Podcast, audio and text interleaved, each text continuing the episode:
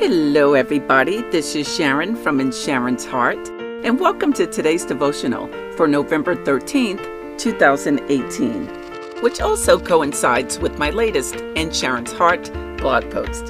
The devotionals are to increase your faith and confidence because at one time I didn't have either. And I want to encourage others that the Lord God will work in our lives when we have a relationship with Him. So stay encouraged and stay inspired. Here's today's devotional which is titled A Risk of Faith. But before we get into today's message, there are two new developments I want to share with you. The first is my free FaithWorks webinar I created for those who may need help with their self confidence, self esteem, self image, and faith.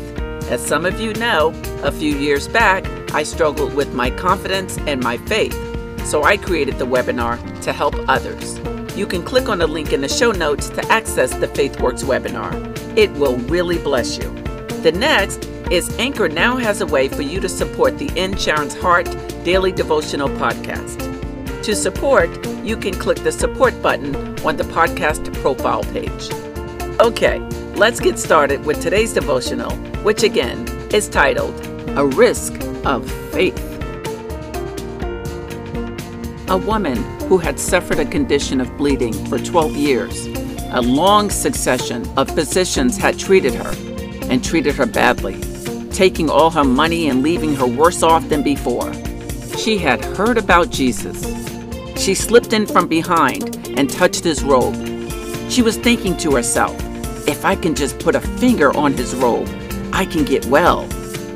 The moment she did it, the flow of blood dried up. She could feel the change and knew her plague was over and done with. At that moment, Jesus felt energy discharging from him.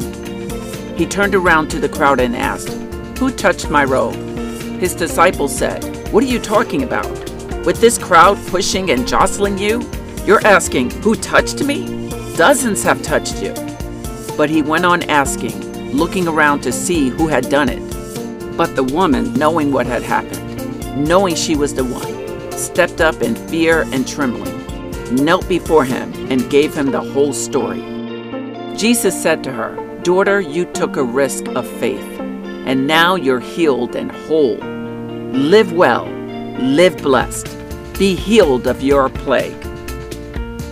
Perhaps some of you have heard that story in Mark 5, verses 25 through 34, about the woman with the issue of blood. As you can surmise from the story, she had suffered for many years until one day when Jesus was passing by, she took a leap of faith that paid off for her. She reached out to him and was healed as a result.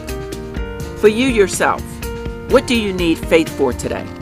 What has been bothering you for far too long now that you not only need a touch from the Lord, but you know you need to reach out and touch Him?